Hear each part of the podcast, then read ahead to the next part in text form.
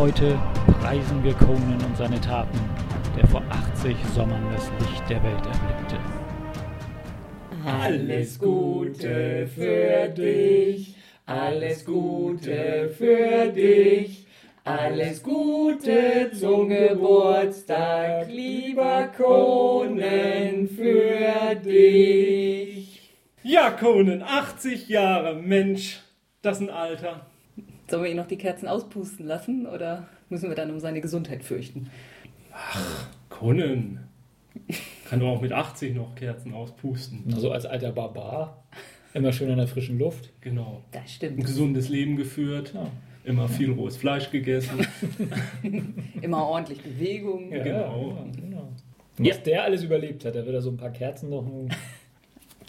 Also Conan, wir sind's. Ähm, deine größten Fans? Das nicht. Ja, ich bin Sandra. Ich bin Roland. Ich bin Jens. Ja, und Conan legt sich jetzt mal eine Runde hin. Ja. Genau. Schlaf ist schon wichtig immer. Genau. Nicht schnarchen. Wir nehmen auf. Ja, warum hat Conan heute Geburtstag, wenn ihr diese Folge hört? Am 6. Dezember 1932 erschien in der Pulp-Zeitschrift Weird Tales Nummer 20 eine Geschichte namens Phoenix and the Sword von Robert E. Howard. Genau. Und das war der erste publizistische Auftritt des allseits beliebten Barbaren. Und das ist jetzt eben 80 Jahre her und Grund genug für uns, vielleicht mal ein bisschen über Conan zu sprechen und seine Bedeutung für die Popkultur. Und wie man kürzlich ja in den Medien gehört hat, ist er auch immer noch top aktuell, weil ja über einen neuen, eine neue Verfilmung diskutiert wird. Ja, ne? Arnold. Arnold wird wieder Conan. Finden wir das gut? Es kann gut werden. Ich finde es gut. Also ich finde es auch überhaupt nicht unpassend, weil zum Beispiel diese Phoenix and the Sword äh, Geschichte ja auch einen relativ alten Conan, vielleicht nicht ganz so alt wie den Schwarzenegger, aber da kann man ja mit Schminke viel machen. Ja, also, Also, ich glaube, pumpt sich noch mal auf. aber ich glaube, da Mhm. ist er so Mitte 30, 40. Also da ist Schwarzenegger schon ein bisschen älter. ja, ja, schon klar. Nee, Ja, aber also wie auch immer, es soll eine Verfilmung geben, wo er dann schon König Conan ist, Mhm. also ein älterer Conan. und das passt ja sehr gut zu dieser alten, stimmt. zu dieser ersten Geschichte. Und was äh, in diesem, ich weiß nicht, ob es schon etwas mehr als Gerüchtestatus hat, ich glaube ein bisschen mehr hat es schon. Es heißt auch, dass sie alle anderen Verfilmungen ignorieren wollen, also außer den ersten. Also warum, der, warum den zweiten? Ja, das weiß ich nicht. Der ist, der ist ehrlich gesagt so belanglos Ja. von dem, was da Ja. passiert, dass er auch Ja. keinen Schaden anrichten kann, wenn er denn Kanon bleibt. Also, vermutlich. Vielleicht wollen sie einfach ähm, das nochmal betonen, dass der nicht gilt, Se- se- Seinen nervigen Sidekick rausschreiben. zum Beispiel. Mhm. Ach Gott, der kann ja auch irgendwo gestorben sein. Da muss man ihn auch Einer nicht mehr- Blutvergiftung. Ja. Aber wollen wir erstmal mit, den, mit dem Ursprung beginnen, bevor wir jetzt so bei den Filmen einsteigen? ja. Ja, würde ich auch sagen, denn der. Film Conan Mhm. ist ja durchaus ein anderer Ja. als der echte, in Anführungszeichen.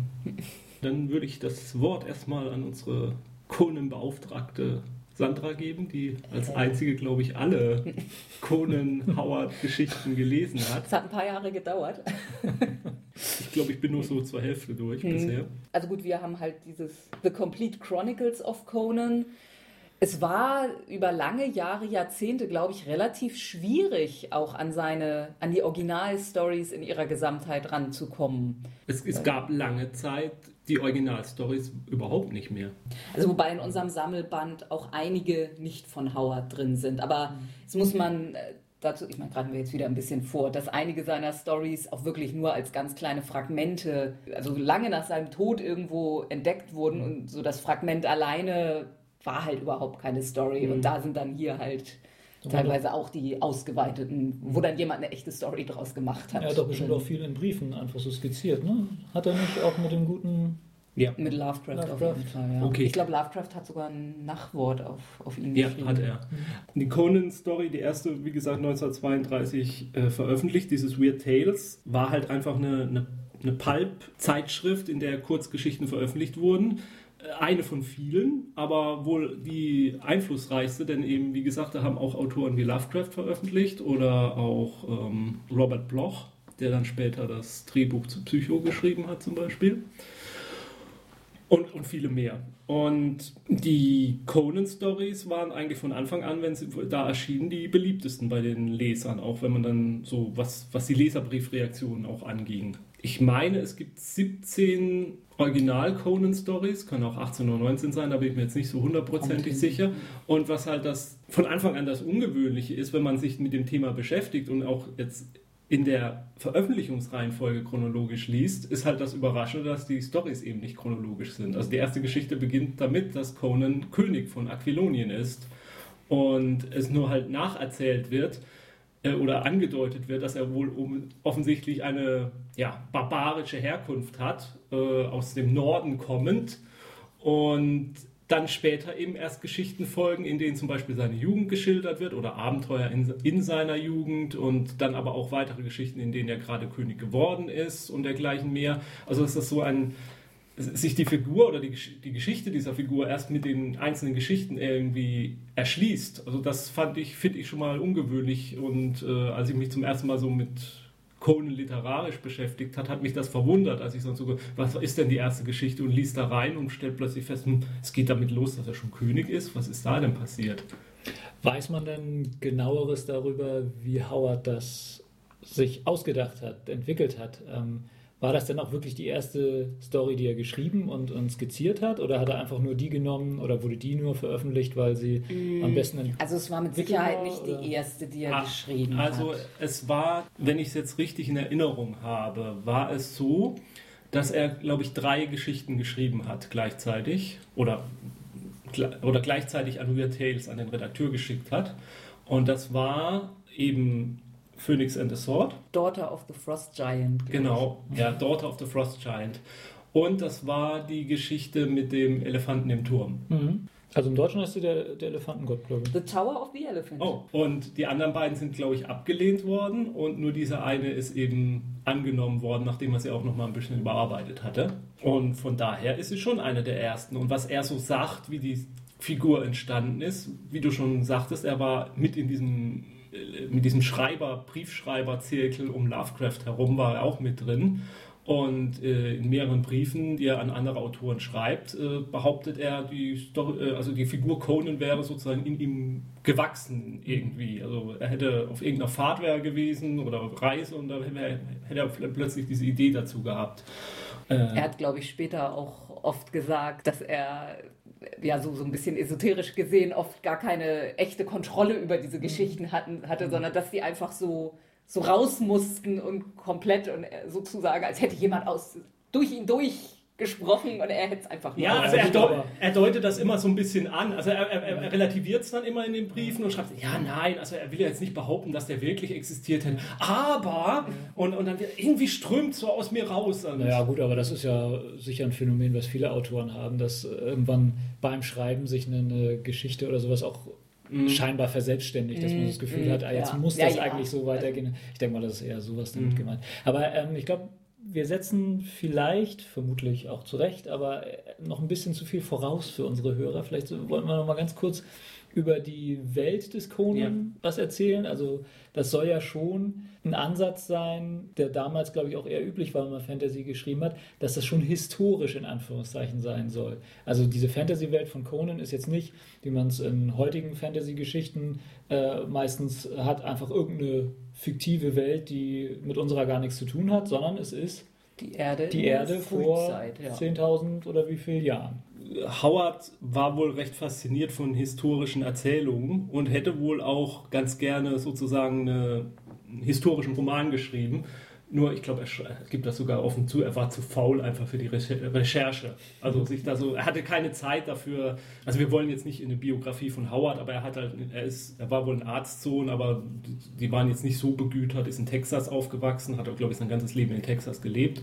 Und er musste halt Geld verdienen, auch mit den Geschichten oder wollte Geld verdienen mit den Geschichten. Deswegen hatte er keine Zeit, sagt er sozusagen, so irgendwie sich in die Historie von irgendeiner Epoche einzulesen und dann in der Romane zu schreiben. Deswegen hat er sich halt schnell selber eine mhm. Historie ausgedacht und hat dann in der geschrieben und wie du aber schon sagst, hat behauptet, das ist sozusagen unsere Welt vor, ja, sagen wir mal 10.000 mhm. Jahren. Also ähm, Ja, Conans Welt ist ja nach dem Untergang Genau. von Atlantis. Und vor The Rise of the Sons of Arius, also was auch immer das sein mag. Wo der, Indo also man Ja, sagt so genau. die indogermanischen Stämme. genau. Also es gibt eben ein Essay von ihm, das Hypo, Hypo, wie, Hyporianisch. Hyporianische Ja. Zeitalter, genau. Und da skizziert er sozusagen die, die Geschichte dieser Zeit, in der dann Conan spielt. Also was vor Conans Wirken passiert ist, was danach passiert ist, äh, schildert er. Und da werden dann halt ganz viele Ländernamen erwähnt. Und das ist das mit Faszinierende, was mich von Anfang an beim Lesen fasziniert hat, dass, dass er Ländernamen erwähnt, die fremdartig klingen, aber im gleichen Moment man auch gewisse Assoziationen mit bestehenden Mhm. Ländern hat. Was ja auch kein Zufall ist. Ja, ja, als Beispiel Stygien, was ganz eindeutig Ägypten ist Mhm. später. Ja, theoretisch vorstellen kann, dass es so gewesen sein könnte, wenn man sich jetzt mal den ganzen Magie, die noch drumherum existiert. So die, die zivilisiertesten Länder, glaube ich, so auf, auf Höhe der alten Griechen, Römer, oder? Ist noch eher antik, oder? Ist noch, noch Ja, kann man. Vor dem Mittelalter. Ja, Großteil des Conan-Mythos ist ja in Form von Comics dargestellt. Da bedienen sich die Zeichner oft antike, aber oft auch mittelalterlicher Mhm. äh, Bilder, um das darzustellen. Deswegen ist das so leicht vielleicht gar nicht zu sagen. Aber ja, ich würde das schon irgendwie so pseudo-antik. Mhm. Wobei es natürlich auch sowas wie Wikinger gibt. Also insofern äh, ist das natürlich komplett ahistorisch, weil Ja, er ja. so tut, als hätte es äh, nie irgendwelche Völkerwanderungen gegeben, als würden äh, Mhm, irgendwelche mhm. blond-mähnigen ähm, Wikinger-Typen schon immer da oben gewohnt haben, wo es, wo jetzt Skandinavien ist. Das stimmt nicht. Nee? Zum Beispiel Conans Volk, also die Cimerier. Chimära, ja. Chimärer, Mhm. Ja, die sind laut äh, Howard abstammen stammen die von den Atlantern ab. Die, ähm, als Atlantis auch untergegangen ist, muss, also es gab diesen großen Kataklysmus, Ja, ja. äh, was auch immer das genau war. Jedenfalls sind da verschiedene äh, Länder untergegangen im Meer, andere haben sich erhoben oder so. Und die, ähm, sein Volk, also die Vor das wissen die Chimäre ja auch gar nicht mehr, das haben sie vergessen, diese Kenntnis, aber die Atlanter sind halt dann auf, äh, sind geflüchtet von ihrem Land und sind dann quasi in, er nennt das fast schon affenartige äh, zurückgefallen, also Mhm. Devolution oder wie man das dann nennen will. Und ähm, daraus sind, ist dann dieses Volk wieder heraus entstanden. Und ähm, Ja, es wird, glaube ich, auch Ja, öfter diese- mal betont, dass eben sein Volk ähm, ja, eben gar nicht, Ja, nicht, aber- nicht den gleichen Ursprung hat wie die anderen Völker oder, oder sehr, sehr, sehr, und, sehr, und sehr also äh, in dem Sinne meine ich nur, also es, es gibt immer Völkerbewegungen, aber diese Völkerbewegungen entstehen immer durch diese Kataklysmen. Das, das ist klar, also er nimmt schon eine Bewegung an, aber trotzdem schildert er ein Europa, wenn wir es mal so nennen wollen, äh, in dem die Völker, wo auch immer die dann herkommen, genannt sind, so verteilt sind, wie man sich das in unserem Mittelalter oder unserer Antike schon vorstellt. Ähm, Ja, also okay. Die, die Chimärer äh, sitzen in der Ecke, äh, wo ungefähr, wo Schottland ungefähr, glaube ich, ist. Äh, auch viel, wo jetzt Meer ist, aber so ungefähr und sehen aus wie Kelten. ja, So, ja, und ja, die, ja. die, wie heißen sie, in Warnaheim Mhm, und das sind ähm, ganz klar das sind, Wikinger. das sind natürlich Mhm. irgendwelche Wikinger, äh, irgendwelche Germanenstämme und so weiter. Also, Aquilonien ist so ein bisschen Frankreich, Frankreich, Italien, ja, ja, genau. Aber das finde ich, okay. das ist ja legitim. Ja, Also ich, das aber das finde ich auch das Kritik. Faszinierende an Ja. den Geschichten wiederum, also, dass man das dann liest und dann sagt, und daraus ist dann später das und das entstanden und, dann, und man, es läuft halt so irgendwie so, so eine Mhm. Ja. Historie im Kopf ab, die natürlich nicht wahr ist, aber im, im Rahmen der, der Handlung natürlich eine gewisse Nachvollziehbarkeit hat oder die, diesen ganzen Geschichten, die ja, das muss man ja auch sagen, die, die, die eigentlichen Geschichten, die erzählt werden, sind ja relativ simpel. Ja. Aber äh, es gibt, es, es gibt eben einfach eine Tiefe oder äh, einen Hintergrund, vor dem, vor dem das spielt, der, der, der, den Geschichten, der die Geschichten zu was Besonderem macht. es entwickelt sich da ja durchaus was. Also es ist ja keine komplett statische Welt, äh, was man auch daran sieht, dass der Held selbst eine richtige Entwicklung durchmacht. Ja. Er, Mhm. er ist selbst im, im Verhalten, im Charakter ist er ja nachher ein bisschen anders, wenn er nachher Kö König ist, als er ähm, äh, ein jugendlicher Heißsporn war, der Ja, mehr ja. so ein Dieb und, Ja, und ja. Rabauke war. Pirat war, glaube ich, zwischendurch. Ja, ja, Genau. der war- war der war alles. Ich, ich, jetzt, ich kann den, ganzen, den Satz jetzt nicht zitieren, aber ich meine, äh, irgendwo heißt er mal vom, vom Barbaren zum, zum Söldner, zum Pirat, zum Dieb und zum Ja, König. ich glaube, Dieb, Dieb war so ziemlich am Anfang, oder? Ja. Ich würde sagen, Dieb, Söldner, Pirat Ich kriege seine oder Dieb, Pirat, Söldner, bin ich mir jetzt auch gar Also ich sicher. meine, er, wenn er von Chimäria aufbricht, dass er als erstes in Gefangenschaft gerät, irgendwo bei den, bei den Wanen. Kann das sein? Also ich irgendwo mal in Ja. dem, ähm, Ja. äh, Rollenspielbuch ähm, ist an irgendeiner Stelle mal seine Historie einfach mal so abgearbeitet, was er wann erlebt hat. Und ich meine, dass er als erstes da oben um Gefangenschaft redet, Ja. da dann abhaut und dann erstmal als Dieb sich umzieht. Mhm. Dann kommt, glaube ich, auch ziemlich schnell das mit dem Elefanten. Ja, da Ja, ist er ungefähr das ist- 17, als das, das passiert. sehr früh. Aber die, auch die Biografie Conans ist, äh, also es gibt, glaube ich, vier oder fünf Versionen davon, Mhm. von verschiedenen Autoren, die sich später damit beschäftigt haben. Mhm. Also da gibt es auch keine Einigkeit so richtig drüber, aber auch nur in Details. Also im groben Rahmen äh, passt es schon irgendwo alles zusammen. Wir hatten es vorhin jetzt schon mal erwähnt, es gibt Magie, aber um Gottes Willen nicht verbreitet. Also es gibt keine Magierorden oder, oder nicht so. Es gibt da die Hochschule in der Stadt sowieso, wo man Magie studieren kann. Also sowas absolut gar nicht. Es ist Low Fantasy. Ja. Ähm, also die Magie ist eigentlich auch immer böse dämonisch, sage ich mal. Es gibt eigentlich keine, keine gute, helle Art der Magie. Es hat eigentlich immer was mit, mit Wesen aus anderen Dimensionen, die sehr stark äh, von Lovecraft, denke Ja. ich, beeinflusst Also es gibt wurden. durchaus Denkschulen in der Literaturwissenschaft, die sich damit beschäftigt, die die Conan-Stories äh, in den Cthulhu-Mythos mit einordnen. Ja, das wird in dem ähm, äh, GURPS-Rollenspiel, um das schon mal zu erwähnen, auch an einer Stelle gesagt, dass man das sehr gerne und sehr leicht tun kann, Mhm. ähm, dass man das machen kann. Allein die, die ähm, Schlangenkultisten, die drin Mhm, vorkommen, mhm. die würden sich ja ganz gut da eignen. Ja, auf jeden Fall sind es immer, die Magie kommt immer von irgendwelchen äonenalten Wesen aus anderen Dimensionen und auch die, die ganzen Götter oder so, so alte Götter, die eben Ja. irgendwo, naja, tunlichst eingekerkert bleiben sollten oder, Ja. oder ordentlich abgetrennt Auch von der ähm, Welt. zum Beispiel in der Geschichte, in der er Pirat ist, also Black Coast, Queen of the Black Coast, Mhm. Ähm, Die übrigens gerade aktuell bei Geek and Sundry als diese- Motion Comic läuft. Ja. Ja. Sehr gut gemacht, finde ich. Mhm. Jedenfalls da äh, treffen sie auch so auf so eine alte Ruine und der Sach erzählt dann auch Bellit, äh, ja, hier ist wurde den namenlosen Eine Alten- seiner Tussis. Ja. äh, hier wurde den namenlosen Alten geopfert.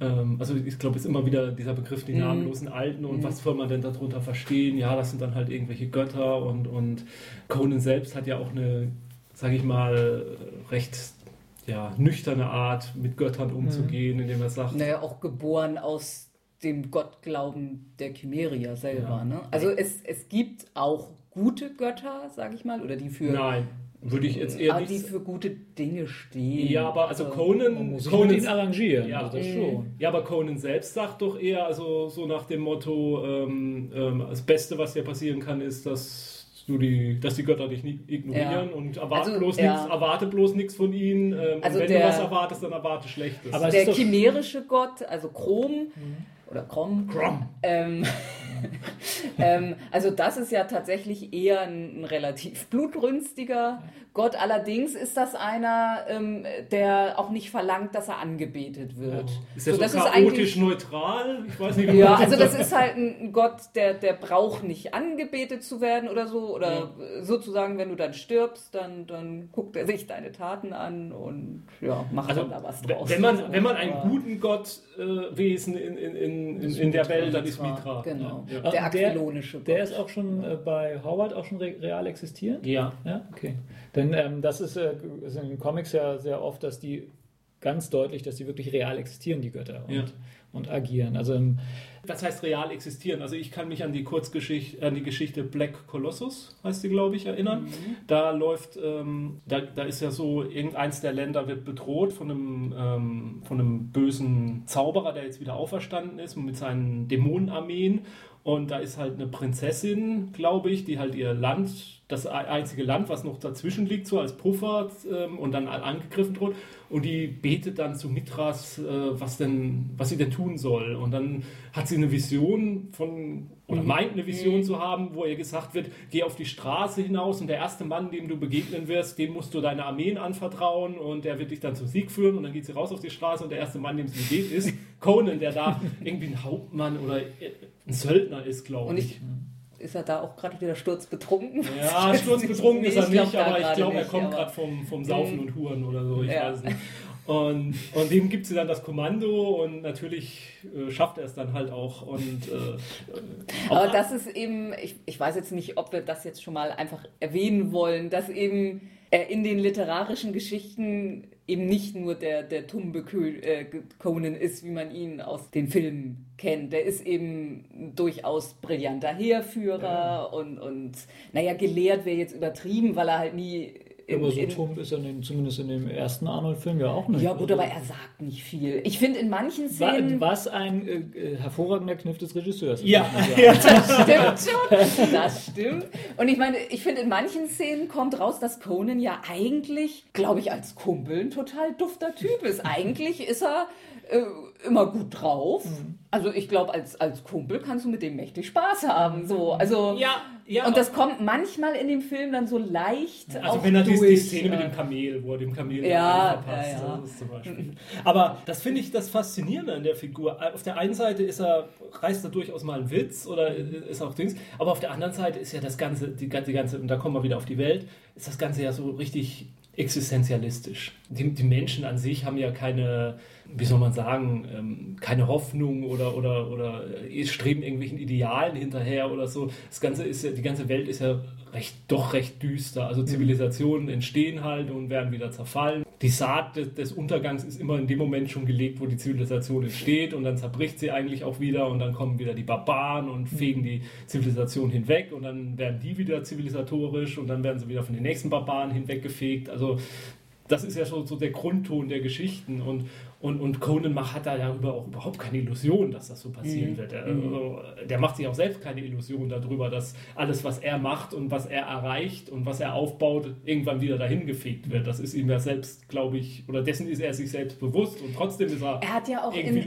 drauf. Sinne überhaupt keine großen Ambitionen oder so. Das mit dem König sein. Gut, irgendwann kriegt er ja mal eine, eine Vision. Ich glaube, es wird ihm oder Es wird prophezeit. ihm prophezeit, dass er mal König ist. Und deshalb, okay, ich werde mal König. Aber er Dann ist ist das so. Aber es ist jetzt nicht so, er ist nicht, nicht wirklich Ich machtgierig. wollte gerade sagen, wenn, wenn er dann nachher Aquilonien regiert, dann ist er ja, erweitert er auch nicht das Reich oder sowas. Ne? Er regiert es ja einfach ne? und verteidigt sich vielleicht gegen irgendwelche. Aber dass er jetzt ein richtiger Ja. Imperator wäre, der jetzt sein Reich vergrößern will, Also es wird, es wird nicht mehr erzählt als Geschichten, aber Howard hat schon so angedeutet in Briefen, wo er dann schreibt, naja, irgendwann, also Conan wird dann ähm, schon äh, sozusagen eine Dynastie gründen und seine Nachfolger werden Aquilonien auch noch regieren ein bisschen und dann irgendwann wird ja Aquilonien untergehen, weil die Pikten kommen und ja, die Zivilisation untergeht, also wie gerade erwähnt. Aber dass er schon, nachdem er es konsolidiert hat, dann auch irgendwie so die Grenzen festigt und dann sein Imperium gründet und dass er später dann auch wohl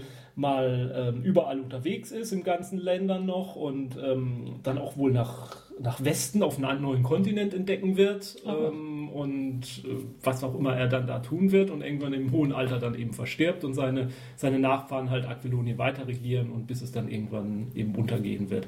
Aber ist sein Sohn Con eigentlich da auch schon kanonisch oder haben die sich den später Nee. ausgedacht? nee. Also er heiratet oder hat sich hier zumindest in der einen Geschichte dann am Ende seine Frau Die, ausgeguckt. noch? Zenobia. Es gibt doch auch diese eine Geschichte, in der er gefangen genommen wird, äh, wo man die aquilonische Armee irgendwie in eine Falle lockt und da wird er dann gefangen genommen von so einem Zauberer und da wird doch erwähnt, dass die äh, jetzt die Hauptstadt äh, überfallen, seine Feinde und da irgendwie die Frauen aus seinem Harem herausschleppen. Also da wird Ja, also das ist übrigens, das ist die Geschichte, wo seine zukünftige Frau auftaucht. Ah, das ist okay. die. Weil die ist ja die, die ihm aus dem Knast Ah, raushilft. das ist die, okay. Aber ähm, da wird ja dann, wie gesagt, er hat mehrere Frauen. Naja, keine, keine Ehefrauen. Ja. Also das unterscheidet er schon. Da wird, glaube ich, dann auch erwähnt, dass er schon Kinder mit Sicherheit hat. Ja, ja. aber eben keine wird ja kaum zu vermeiden legitim. sein. Also, dass er schon bisher irgendwie vermieden hat oder keinen Bock drauf hatte, sich mal eine, eine legitime Ehefrau zu suchen. Also, es ist ihm schon bewusst, dass seine echten Erben, dass Mhm. das alles legitim sein muss. Wollen wir doch mal Opa Conans äh, Lebensgeschichte mal kurz. Also geboren auf einem Schlachtfeld während der Schlacht gegen die Wahnen oder Warnheimer oder wie Ja. auch immer die heißen.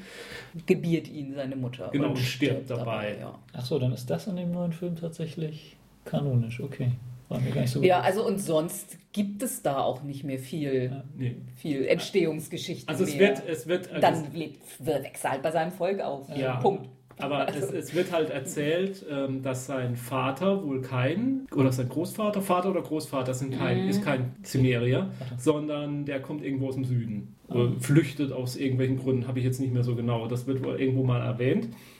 Dann wächst er, wie gesagt, auf. Äh, Achso, und wichtig ist, glaube ich, dass dieses Kindheitstrauma weg äh, fehlt im Original Conan, oder? Ja, genau. Also was, was in beiden Verfilmungen ja drin ist, äh, ich glaube in dieser unsäglichen Fernsehserie auch, ja. dass äh, irgend so ein Kindheitstrauma ihm angedichtet wird, um irgendwie zu erklären, warum er so ist, wie er ist. Nee, das nee. ist im Original ja gar genau. nicht. Nee. Also er wächst bei seinem Volk auf, äh, verdient sich da auch recht früh mit 14 oder so in der Schlacht, ähm, auch gegen die Wahnen, glaube ich. Die haben noch irgendwie so einen Grenzwall, ne, den er ja, da mit ja, verteilt. Ja, aber da ist auch irgendwo relativ früh, da ist eine Stadt, die, glaube ich, die Aquilonier sich gegriffen hatten. Mhm. Die sich die Chimerier dann, da haben die wohl ein ziemliches Gemetzel angerichtet mhm. und holen sich zurück. Und da hat er auch mitgekämpft und da war, glaube ich, auch ziemlich mhm. klein. Das wird in der einen Geschichte, ist das auch so legendär. Jedenfalls wird ihm dann halt so, ich glaube, Howard behauptet einfach, er hat so eine gewisse Wanderlust oder sowas, auch vielleicht auch dadurch bedingt, dass er eben sein Vater aus dem Süden kommt und ihm erzählt hat von diesen ganzen Ländern, die es da gibt und dann will er das halt irgendwie bereisen. Und das ist der einzige Grund, warum er, glaube ich, aus seinem, von seinem Volk weggeht und dann um einfach mal Abenteuer zu erleben und die Welt zieht. Also keine Bestimmung, kein, kein, kein, kein, kein Trauma, das ihn treibt, sondern einfach nur, er ist neugierig und will sich die Welt ansehen. Ja. Dann ist, glaube ich, eine der ersten also in seinem Leben chronologischen Geschichten ist halt diese äh, Geschichte mit der Frost, Frost Daughter. Wobei die tatsächlich, glaube ich, die nicht, nicht sehr Fragment, aus, Fragmenten genau, von ihm. Genau. Und da ist es tatsächlich, dass er irgendwo als Söldner bei einer Armee kämpft und die mhm. halt die Armee verliert und er einer der wenigen Überlebenden ist und dann wandert er halt durch diese Eiswüste und da begegnet ihm halt eine nackte Frau. Und der wandert er halt hinterher und will sie fangen und äh, die lockt. Im, wenn man ganz, ehr, ganz ehrlich ist, will er sie vergewaltigen. Ja. Und dann erschlägt er da irgendwelche Riesen, die ihre Brüder sind und dann ist halt alles ein bisschen mystisch angehaucht. Man kann das Ganze auch interpretieren, dass das seine mhm. Wahnvorstellungen im Tod ja, sind. Ich ja. glaube, es wird auch so ein bisschen offen gelassen, ob das wirklich so passiert mhm. ist, wie er sich mhm. das vorgestellt hat oder also nicht. Comic ist zumindest der Schlussgag, dass irgendein so alter Mann erzählt, ja, das hat genauso wie auch erlebt. Ja. Nur, dass der die nicht erschlagen hat, sondern geflohen ist. Mhm. In der Geschichte finde ich es recht deutlich mit dem, eigentlich will er ihr Gewalt antun. Mhm. Ich finde, das ist aber sonst eigentlich nie so sein Ding naja, so ein bisschen, na komm, du willst doch schon. Ja. So sowas ja, aber dass er wirklich Gewalt anwenden Nö. würde, eigentlich nicht. Er, er, hat eher so eine gewisse. Er bringt sie dazu. dazu ja, er ist eher ja so, so, so, so, ein barbarischer Gentleman quasi irgendwie. Also so die Frau in Not wird schon gerettet oder ja, so. Aber ja, dass er dann auch oft so, oh, ist jetzt nicht klug, aber naja, er ist halt. Mhm dass er auch in einer Geschichte einem Mann gegenüber sagt, ich finde dich zwar zum Kotzen, aber ich würde dich niemals in den Fängen der Pikten sterben lassen. Mhm. Weil die Pikten sind ja noch viel barbarischer ja. als die Chimerier. Selbst wenn ich dich nicht leiden kann, mhm. werde ich alles tun, um dich da rauszuholen. Ja, also das, das, ist ja auch der Punkt. Äh, Conan ist ja auch nicht, äh, sage ich mal, jetzt so ein der edle Wilde. Also er ist auch kein strahlender Held, er ist nicht, ähm, ähm, aber er ist auch nicht böse irgendwie. Mhm. Äh, manchmal würde ich sagen, er ist so total unethisch eigentlich. Mhm. Also äh, er hat so einen so so so ein Ehrenkodex, mhm. nach dem er sich ungefähr richtet. Irgendwie, wie du schon sagst, also bestimmte Sachen macht man einfach nicht und das würde ich einfach nicht zulassen. Mhm. Ähm, aber er ist schon Betrüger und Dieb mhm. und, und, Intrigant. Intrigant, ja, also das, das schon alles. Ja, also die zivilisierte Welt oder die zivilisierten Menschen werden schon als verdorben irgendwo meistens dargestellt.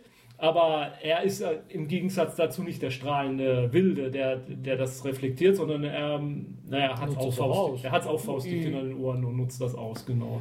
Aber wir waren bei seiner Lebensgeschichte. Mhm. Ähm, dann hatten wir schon erwähnt, dann wird er zum Dieb, mhm. ähm, lebt in, in, den zivilisierten Städten, äh, erlebt zum ersten Mal die Zivilisation und nimmt dann sofort deren, deren Schwächen wahr und nutzt die quasi aus. Mhm. Und dann ist eben diese Geschichte mit dem Elefantenturm, mhm. wo er dann mhm. sozusagen einem ja, außerirdischen Wesen da oben dann begegnet, was man. Was da eingesperrt ja, ist. Was man quasi so als Migo oder sowas fast mhm. bezeichnen kann. Also ein Wesen, das mit Flügeln durchs Weltall geflogen ist mhm. und dann auf die Erde kam. Da sind dann die Flügel zer, zerfallen und, und deswegen kannst du da nicht mehr zurück. Und wird er dann gefangen gehalten und er befreit es und dann kann es sich an seinen Wächtern rächen irgendwie. So ist das, glaube ich, die Story, wenn ich es richtig in Erinnerung habe. Wobei ich da in Erinnerung habe, dass das äh, im Gegensatz zu solchen vergleichbaren Lovecraftschen Wesen durchaus positiv dargestellt Ja, wird. das Ja. ist, das ist tatsächlich ein eigentlich nettes Wesen, Ja, also ja, mit ja. dem man wirklich Mitleid hat. Ja. Er, er ist nie so, so absolut diesem kosmischen Horror unterzogen. Also auch die Menschen, die da diesem kosmischen Horror in seiner Welt begegnen, die werden nicht wahnsinnig unbedingt, außer die Zauberern oder Magiern, die halt zu sehr damit irgendwie, sondern die zücken dann das Schwert und kämpfen dagegen. Ja, das ist ja auch der Unterschied. Bei Lovecraft gibt es ja keinen strahlenden, äh, wie auch immer, Helden, Ja, ja. der äh, den dann einfach auf die Nuss haut. Und Conan obsiegt Ja, der ist ja halt einfach, Schluss der immer. hat schon sehr viel Respekt vor denen, also er hat auch durchaus Angst Er vor ist sehr denen. abergläubisch. Er ist, ich weiß, es hat wahrscheinlich gar keinen Sinn, mit meinem Schwert auf das Ding loszugehen. Das weiß er auch, weil er ja im Laufe der Zeit auch viele von denen getroffen hat. Aber trotzdem kommt ihm gar nicht in den Sinn, irgendwas anderes zu tun, als das jetzt zu bekämpfen. Egal, also auch gegen jede Übermacht. Ich nehme so viel mit, wie ich kann. Also ich habe keine Chance, aber egal. Und das rettet ihn dann eben auch meistens. Dieses, dieser, äh, dieser, ich gebe einfach nicht auf. Ich mit seinen solange- pantherartigen Bewegungen. Ja, ja.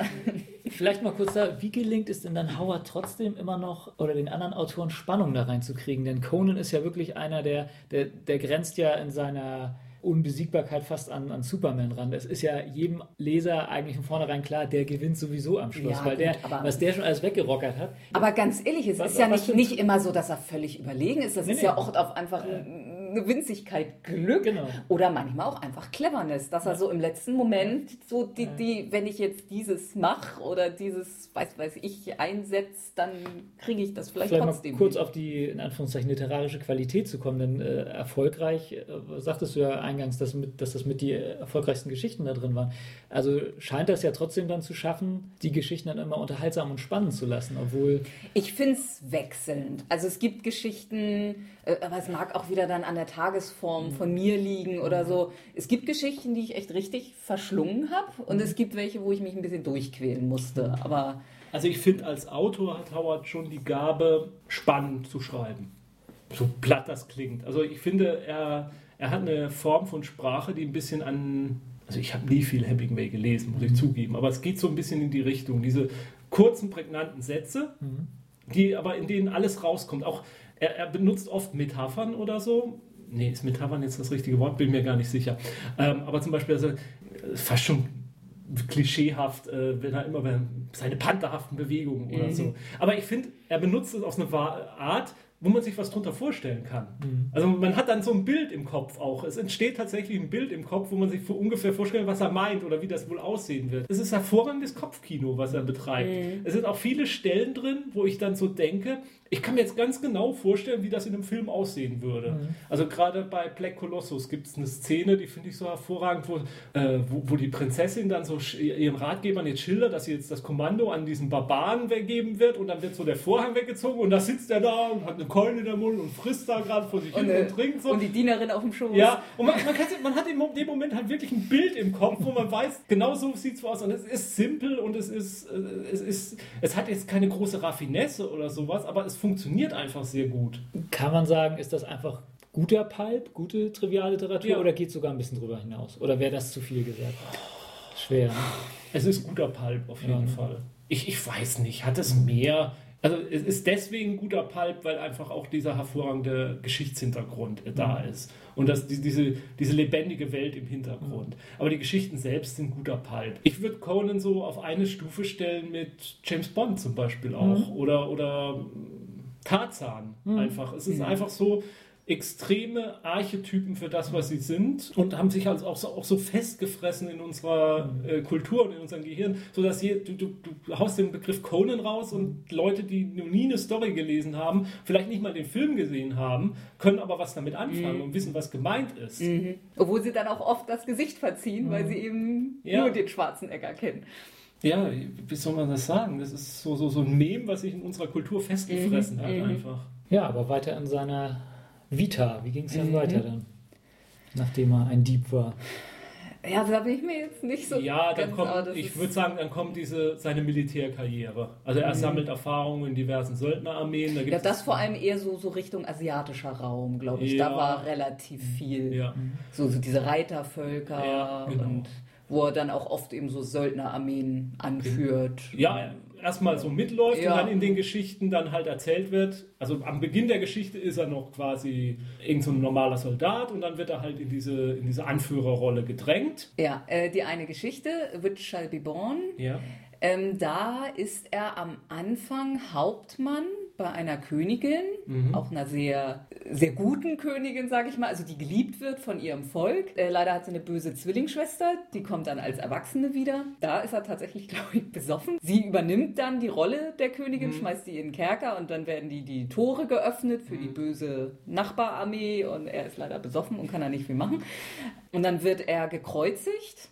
Die berühmte Kreuzigungsszene. Äh, Ja. genau. Äh, ja, die war auch im ersten. Ja, ja, die wird da übernommen. Ja, genau. Wo er, wo er dann dem Geier den Kopf Genau, abbeißt. genau. Und dann kommen ja Söldner vorbei, die ihn befreien. Eine Und, Banditenarmee ist ja, das. genau. Äh, Und wo er dann eigentlich über längeren Zeitraum heimlich quasi das Kommando übernimmt. Also er sorgt nach und nach dafür, dass die ihm anhängen und dann am Ende jagt er den Ex-Anführer halt weg. Ja. Und ja, und Ja. dann ist das seine Armee. Auch so ein Beispiel für seinen Intrigantenturm. Und Ja. für sein- für Ja, sein obwohl er Talent. ja, obwohl er ja damit dann die, die Königin dann wieder rettet. Ja, ja, klar, also, aber, aber mh, ist ja egal. Man kann Ja, auch ja. aus guten Gründen intrigant Ja. sein. Er hat quasi eine Militärkarriere und er hat so eine Banditen-Piratenkarriere. Und da bin ich mir nicht sicher, in welche die flie gehen ich glaube, fließend das, übereinander. ja, oder ich glaube, das, das wechselt auch mal. dann ist er wieder hier ein bisschen Söldner und da wieder ein bisschen Pirat. Und, Genau. Und dann irgendwann ist er König von Aquilonien. Ja, wie das wird, da gibt es Nee, keine also Geschichte. es wird erwähnt, dass er eben einen bestimmten, seinen Vorgänger eben erschlägt. Der ist halt total unfähig auch und hat das Land runtergewirtschaftet und er übernimmt dann. Dann muss er halt nochmal ein paar Adelsintrigen überstehen. Eben die erste Geschichte für Phoenix in the Sword. Das ist ja quasi so eine Intrigantengeschichte, wo der Adel sich nochmal gegen ihn verschwört, weil sie den dann doch nicht haben wollen, nachdem sie ihn vorher gut geheißen haben. Und ja, und dann ist er eben noch ein bisschen König und äh, da gibt es ein, zwei, drei Stories, wo er König ist und dann, ja, und dann endet es, Mhm. weil eben auch das Leben von Robert E. Howard äh, mit 30 geendet hat. Er hat Selbstmord begangen. gibt, also jetzt nochmal, Conan hat dann ja auch auf jeden Fall eine Phase, wo er in den aquilonischen Grenzgebieten eben da, wie vorhin schon, wo er als Waldläufer, da ist er dann ja auch überall eigentlich gut bekannt und, Ja. und auch so ein, ja auch schon eine kleine Legende. So, Er macht, sich, da- er macht sich halt nach und nach Ja. einen Namen. Und wie alt ist er, als er König wird, so ungefähr? Hast du das gesagt? 30 würde ich mal sagen. ja. Wie passt das alles in so eine kurze Lebensspanne? Ich finde schon, dass das passt. Also wenn du dir die, die Geschichte äh, von, du von sagst, er hat Hi- mit Historien- 15 angefangen. ja, von historischen Persönlichkeiten anguckst, die, ich meine, die sind ja auch alle nicht so alt geworden damals. Also das muss Ja, ja, aber die haben auch nicht die ganze Welt bereist. Also die haben dann vielleicht ihre Ale ganze Alexander der Große hat mit Welt. 30 Ja, ein ganzes Weltreich gehabt. Ja, schon, schon. Ich sag's nur deswegen, weil in dem ähm, Gurbs-Band wird ähm, am Schluss auch so ein bisschen drauf eingegangen, dass das alles wohl ein bisschen, auch vor allem seine Reisegeschwindigkeit, so ein bisschen schwierig ist. Und da tun sie halt so, also das ist, wird dann da auch regeltechnisch so ein bisschen umgesetzt, dass äh, Conan halt so eine, so, eine Art magische Fähigkeit hat, eben schneller zu reisen. Dass er, wenn er mit dem Heer oder alleine unterwegs ist und dann einfach von A nach B wird, ist ja auch so das James Bond-Phänomen, da Ja, ja. auch, ja, er wird einfach umgeblendet und dann ist er halt da. So wird das Conan wohl auch ein bisschen angedichtet, dass er Er hat halt immer Rückenwind. Genau, eine, Fähigkeit hat, schnell zu reisen. Wollen wir mal ganz kurz einen Ausflug auf die anderen Autoren machen, ähm, die ja die Ja, käme Vita ja jetzt. noch mächtig ausgeschmückt haben. Also nach seinem Tod äh, hat halt der Autor Sprague bekannt, ja. ähm, es übernommen, vier in Fragmenten erhaltene Geschichten halt zu überarbeiten, um sie dann eben auch noch zu veröffentlichen. Hat auch immer viel, viel Kritik eingesteckt. Ja, ja, das kommt ja dann. Also er hat diese vier Geschichten überarbeitet, die sind veröffentlicht worden und dann hat er nicht aufgehört. Mhm. Da fängt es dann auch an, irgendwo kompliziert zu werden. Also es gibt eben eine sehr laute und große Teil des Conan-Fandoms, was eben sagt, alles, was, äh, was er dann gemacht, die Camp dann gemacht hat, ist Mist. Also er hat die Howardschen Geschichten verwässert, er hat sie äh, Weil er hat ja auch wirklich welche von denen, die wirklich original veröffentlicht worden sind, genommen, völlig umgeschrieben Mhm. und es dann auch irgendwie noch geschafft, dass die alten nicht mehr veröffentlicht werden durften. Ja, also er hat sich da reingesetzt ins gemachte Nest und hat dann davon, ja, wie ein Schmarotzer eigentlich davon gelebt. So, ist der Vorwurf Also obwohl ich, gegenüber. ich meine, also wir haben ja ein Buch, wo da sehr viel drüber geschrieben wird. Ich kriege den einfach nicht nichts gegriffen irgendwie. Also ich habe nach wie vor nicht die geringste Ahnung, was in dem Mann wohl vorgegangen ist oder was der eigentlich wollte oder ich finde das ganz schwierig, Um den mal- um irgendwie mal- einzuschätzen. Um mal aufs, aufs Werk zu kommen, ist der, wie anders ist der DeCamp Conan denn als der Howard Conan? Ist der groß anders? Ich muss, ich habe jetzt Ja. nichts bewusst gelesen von ihm. Ich habe mich halt auch auf die Ja, lustigerweise muss man wieder auf Lovecraft kommen, denn ähm, also Lovecraft und, und Howard sind im gleichen Jahr verstorben, beide relativ überraschend. Lovecraft Lovecraft. war 47, als er verstorben ist und, äh, ähm, und Howard hat, hat eben mit 30 Selbstmord begangen. Haben sozusagen ein literarisches Erbe hinterlassen und haben beide Leute gehabt, die dieses literarische Erbe übernommen haben. Äh, Howard eben de Camp und Lovecraft eben, wie hieß er, Derlet? Und beiden Erben wird eben vorgeworfen, dass sie das ursprüngliche verwässert haben. Derlet wird halt vorgeworfen, dass er da halt so eine Kategorie reingebracht hat mit guten Göttern und sein christliches Weltbild da irgendwie noch reingebracht hat. Und die Camp wird halt reingegeben, dass er halt diese Urversion des Conans verwässert hat, indem er ihn halt die Geschichten umgeschrieben hat, indem er Conan nicht mehr so, so viel Energie hatte, indem, indem Conan irgendwie, es, es gibt eine Geschichte, das ist glaube ich der Hauptvorwurf, da wird Conan plötzlich, da tauchen plötzlich irgendwelche Aquilonier auf und retten Conan aus einer Situation und wollen ihn zum König machen, so, so total unmotiviert, was haben die denn da überhaupt einen Grund, das zu tun und so. Ähm, Conan wird so eine Art Bestimmung dann irgendwie gegeben und, und so, so, solche Dinge werden da halt dann reingemacht. Ich kann es nicht beurteilen. Ich, ich finde, es ist zu pauschal, ihn dafür zu, die, die, die, Erben dafür zu verurteilen. Dann, wenn es die nicht gegeben hätte, dann muss man sich auch fragen, wüssten wir überhaupt noch heute von diesen Geschichten? Oder äh, wären sie total in Vergessenheit als Pulp-Autoren total in Vergessenheit geraten? Was halt sicherlich richtig ist und was, was ich irgendwie ein bisschen, wo ich De Camp doch eher als negativ sehe, ist einfach die Tatsache, dass es durch sein Wirken irgendwann so weit war, dass eben die Originalgeschichten nicht mehr da waren, dass man die nicht, dass die nicht mehr veröffentlicht wurden, dass erst in den späten 90er Jahren erst wieder die Original Conan-Geschichten veröffentlicht wurden. Und das finde ich schon, finde ich schon eine negative Situation. Und es gibt halt diverse Webseiten, die wir dann, die Barbarian Keep zum Beispiel, wo dann so Beispiele auftauchen, Formulierungen von Howard und wie es dann De Camp umformuliert hat. Und dann was, guck mal, wie, wie schlecht er das umformuliert hat. Warum hat er das denn überhaupt umgeschrieben? Das bringt doch gar nichts. Das hat nur die Satzstruktur kaputt gemacht und es ist nicht so toll erzählt, wie es vorher erzählt war. Sicherlich vieles auch Geschmackssache, aber ich finde es schon seltsam, wenn jemand ohne Not was umformuliert Hm. Und dem sozusagen sein eigenes Gepräge überstülpt. Das ist schon ein bisschen seltsam. Aber nichtsdestotrotz, es, gab ja noch andere Autoren, die dann Kronengeschichten Mhm. geschrieben haben. Zum Beispiel ein gewisser Robert, hier, ähm, Wheel of Time. Ach so, Robert Jordan. Robert ja. Jordan, ja, genau. Der hat ja auch Conan-Stories zum Beispiel dann Mhm, geschrieben. mhm. Ja, also von daher, die, die Geschichten leben weiter. Ja, wobei da bestimmt auch die Comics einen sehr, sehr großen Anteil Genau. dran hatten, dass Genau. das weiter existiert hat. Also das ist, glaube ich, der große Punkt, warum Conan noch so erfolgreich ist und warum es überhaupt die Conan-Filme gab, nämlich dass in den 70er Jahren Marvel die Conan-Comics veröffentlicht hat.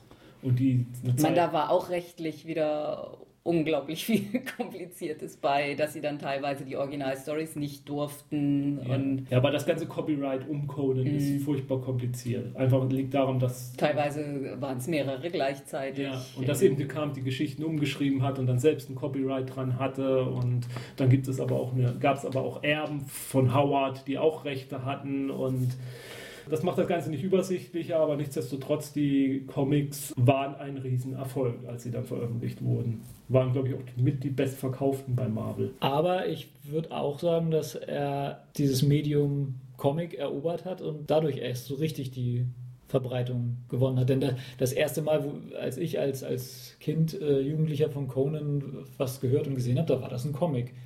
Irgendwie so, so ein ja, so Comic-Taschenbücher gab es ja früher immer noch. Ich Mhm. weiß nicht, ob es die heute noch gibt. Mhm. Äh, und das hat, da hat man Conan das erste Mal mitgekriegt. Und dann erst so gehört, ach ja, das waren früher mal Romane und ah ja, und dann gab es ja irgendwann noch den Film und so.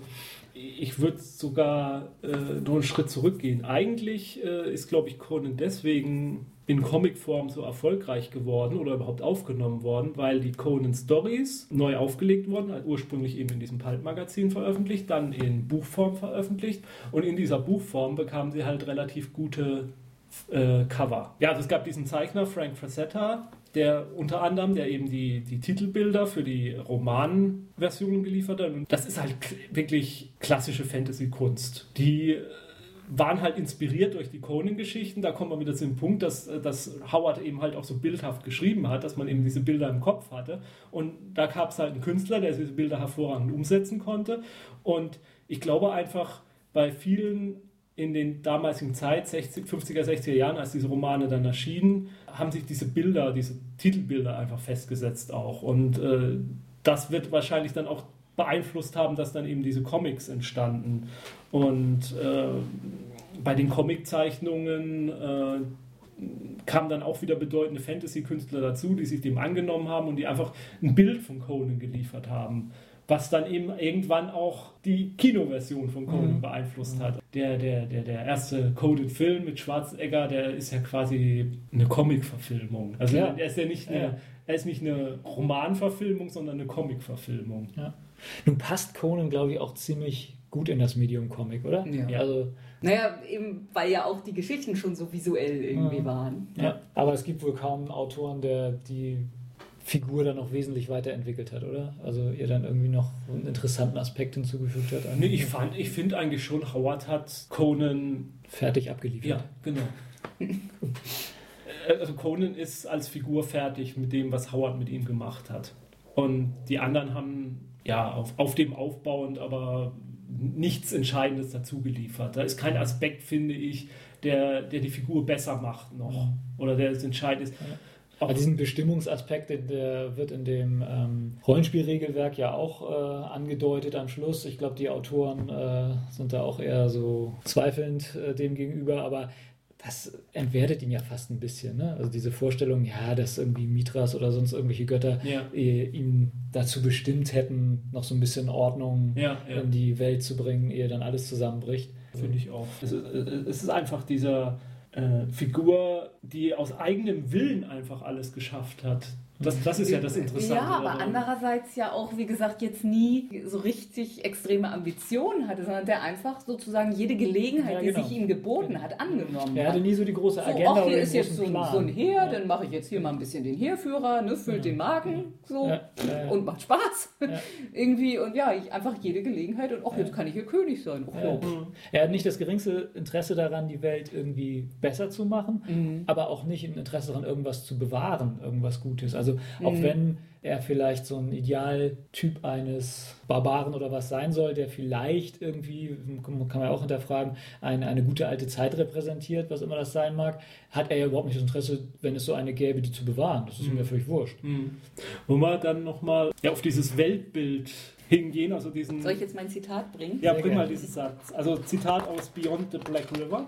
Fand ich auch eine der, der schönsten Geschichten und hat die Besonderheit, dass die nicht aus Conans Sicht geschrieben wird. Mhm. In, ich meine, allen anderen Geschichten wird es aus seiner Sicht geschrieben und in Beyond the Black River ist es ein, ein junger Waldläufer in den aquilonischen Grenzgebieten, der die Geschichte erzählt, in der Conan dann viel auftaucht. Aus der Frühzeit von Conans wirken noch die Spielgeschichte? Nö, nee, glaube ich schon ein bisschen später. Okay, also da hat er schon, nee, nee, nee da ist Conan eben, wie gesagt, in diesen Grenzgebieten mhm. unterwegs. Das ist, glaube ich, schon ein bisschen später. Und am Ende der Geschichte sagt irgend so ein, so ein Typ, glaube ich, der, der so ein vorleitet, sozusagen, Barbarism is the natural state of mankind. Civilization is unnatural. It is a whim of circumstance, and barbarism must always ultimately triumph. Ja, das sind jetzt halt viele Sachen, die man definieren müsste. Was ist ist Barbarei, was ist ja. Zivilisation. Also ich würde es mal darauf ist ja in, in, dem Moment auch ein Kompliment an Conan sozusagen, ja, dass der eben, weil er nicht zivilisiert ist, so viel vollbringen also, kann. Man, man, mag ja jetzt unterstellen, dass der Howard, der das bestimmt auch äh, alles ziemlich cool fand mit mhm, Barbarentum mm, und so, man mag jetzt unterstellen, dass das jetzt irgendwie so ein ideologische Aussage wäre, dass das wäre, glaube ich, zu viel. Also ich, würde denken, dass das schon ein Ausdruck von Sehnsucht in Howard ja. war, der, der ja sein Leben lang ja. irgendwie ein Außenseiter war und einfach nicht so in die Welt gepasst hat, in der er gelebt hat. Also so. Aber ich glaube, das Entscheidende ist, dass das einfach der, der, der Grundtopos der ganzen Conan-Geschichte und dieser Welt ist, der in den Originalgeschichten eigentlich nie verlassen wird, dass diese, diese These, dass das Barbarentum, was immer das sein mag, letztlich obsiegt, deswegen obsiegt Conan ja auch immer, dass das einfach so der, der Grundtenor ist. Ja, der- weil Zivilisation die Menschen Genau. schwach macht. ja, und dass die letztlich dann immer wieder zerfällt. Und äh, das, also jetzt völlig wertfrei jetzt mal von, von mir gesagt, aber das ist einfach so der, der Grundtenor dieser Geschichten und das macht die so erfolgreich. Und ich denke einfach, es war schon Howards Bild von der Geschichte der Menschheit. Also wie er die menschliche Geschichte verstanden hat. Also Aufstieg und Zerfall von Reichen.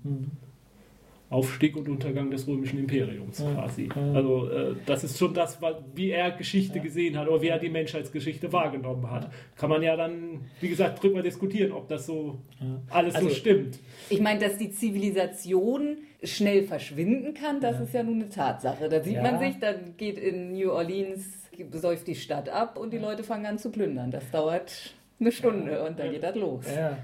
Nur ähm, ist Conan ja selbst eigentlich zivilisiert. Er hat eine, eine stählerne Waffe immer in der Hand, also er lo- läuft auch nicht mit einem Faustkeil durch die Gegend, sondern er ist schon ziemlich äh, gut bewaffnet, äh, ist in Kriegskünsten bewandert, auch ganz am Anfang, wenn die Chimera äh, sich gegen Aquilonia oder sonst wen wehren. Äh, Er, er setzt Strategie und Taktik ein, Genau. er spricht eine Unmenge von Sprachen Genau. und auch, sage ich mal, Volkskunde ja. ist er ziemlich fit. Der guckt sich irgendwo, äh, steht er in einem alten Tempel, das sieht doch aus wie von den Alten, die Ja. vor 2000 Jahren untergegangen sind. Das habe ich schon mal da und da gesehen. Gut, das Und- lernt er natürlich mit der ja, Zeit, ja, aber klar, trotzdem, er sitzt nie an der Universität und, Nee, nee. und lernt es aus Büchern, aber Trotzdem ist er ein, ein zivilisierter Mensch und auch Ja. die Chimera sind per se zivilisiert. Also die wohnen ja nun nicht mehr auf Bäumen, sind keine Tiere, das sind eben kulturschaffende und kulturelle Menschen. Deswegen finde ich die- diese allein diese Trennung zwischen Barbar und äh, Zivilisation ist ja schon schwierig. Ab wann fängt das dann an, auf einmal Zivilis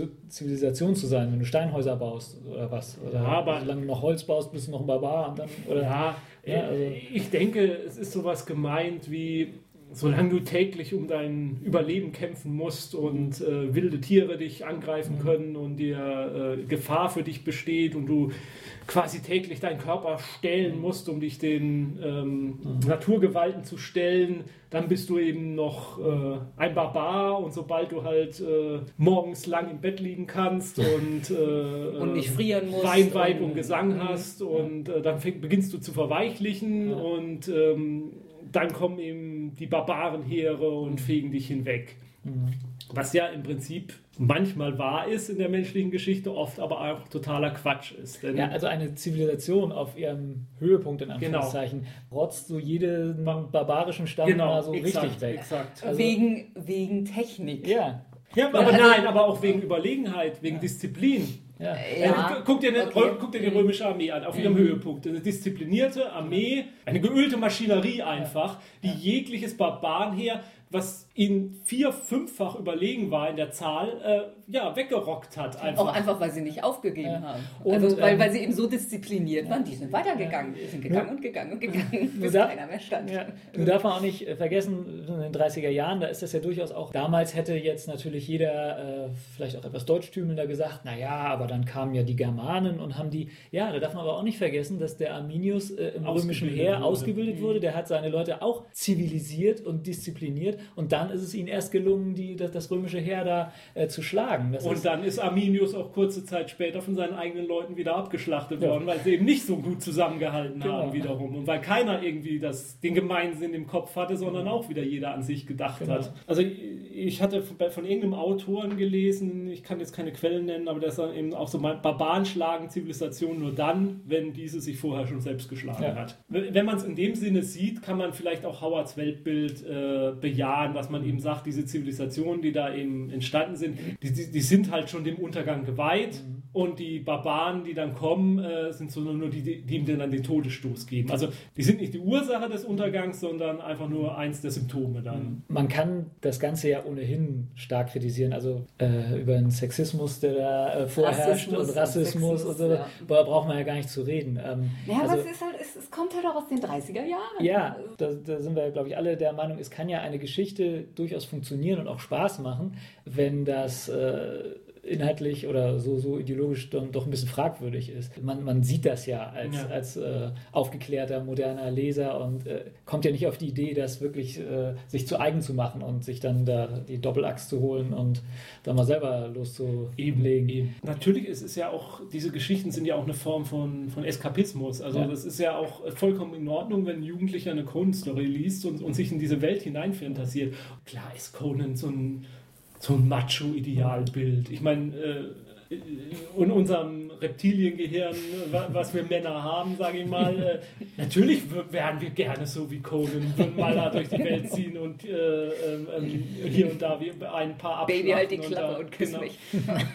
Aber genauso ist ja auch James Bond eine, eine, Mhm, eine, eine Macho-Fantasie einfach. Er, Ist ist ja, halt, er, er tritt nur ein bisschen kultivierter auf. ja, ja, klar. Aber ich finde zum Beispiel die Parallelen zwischen Bond und Conan Mhm. finde ich schon relativ Ja, ja.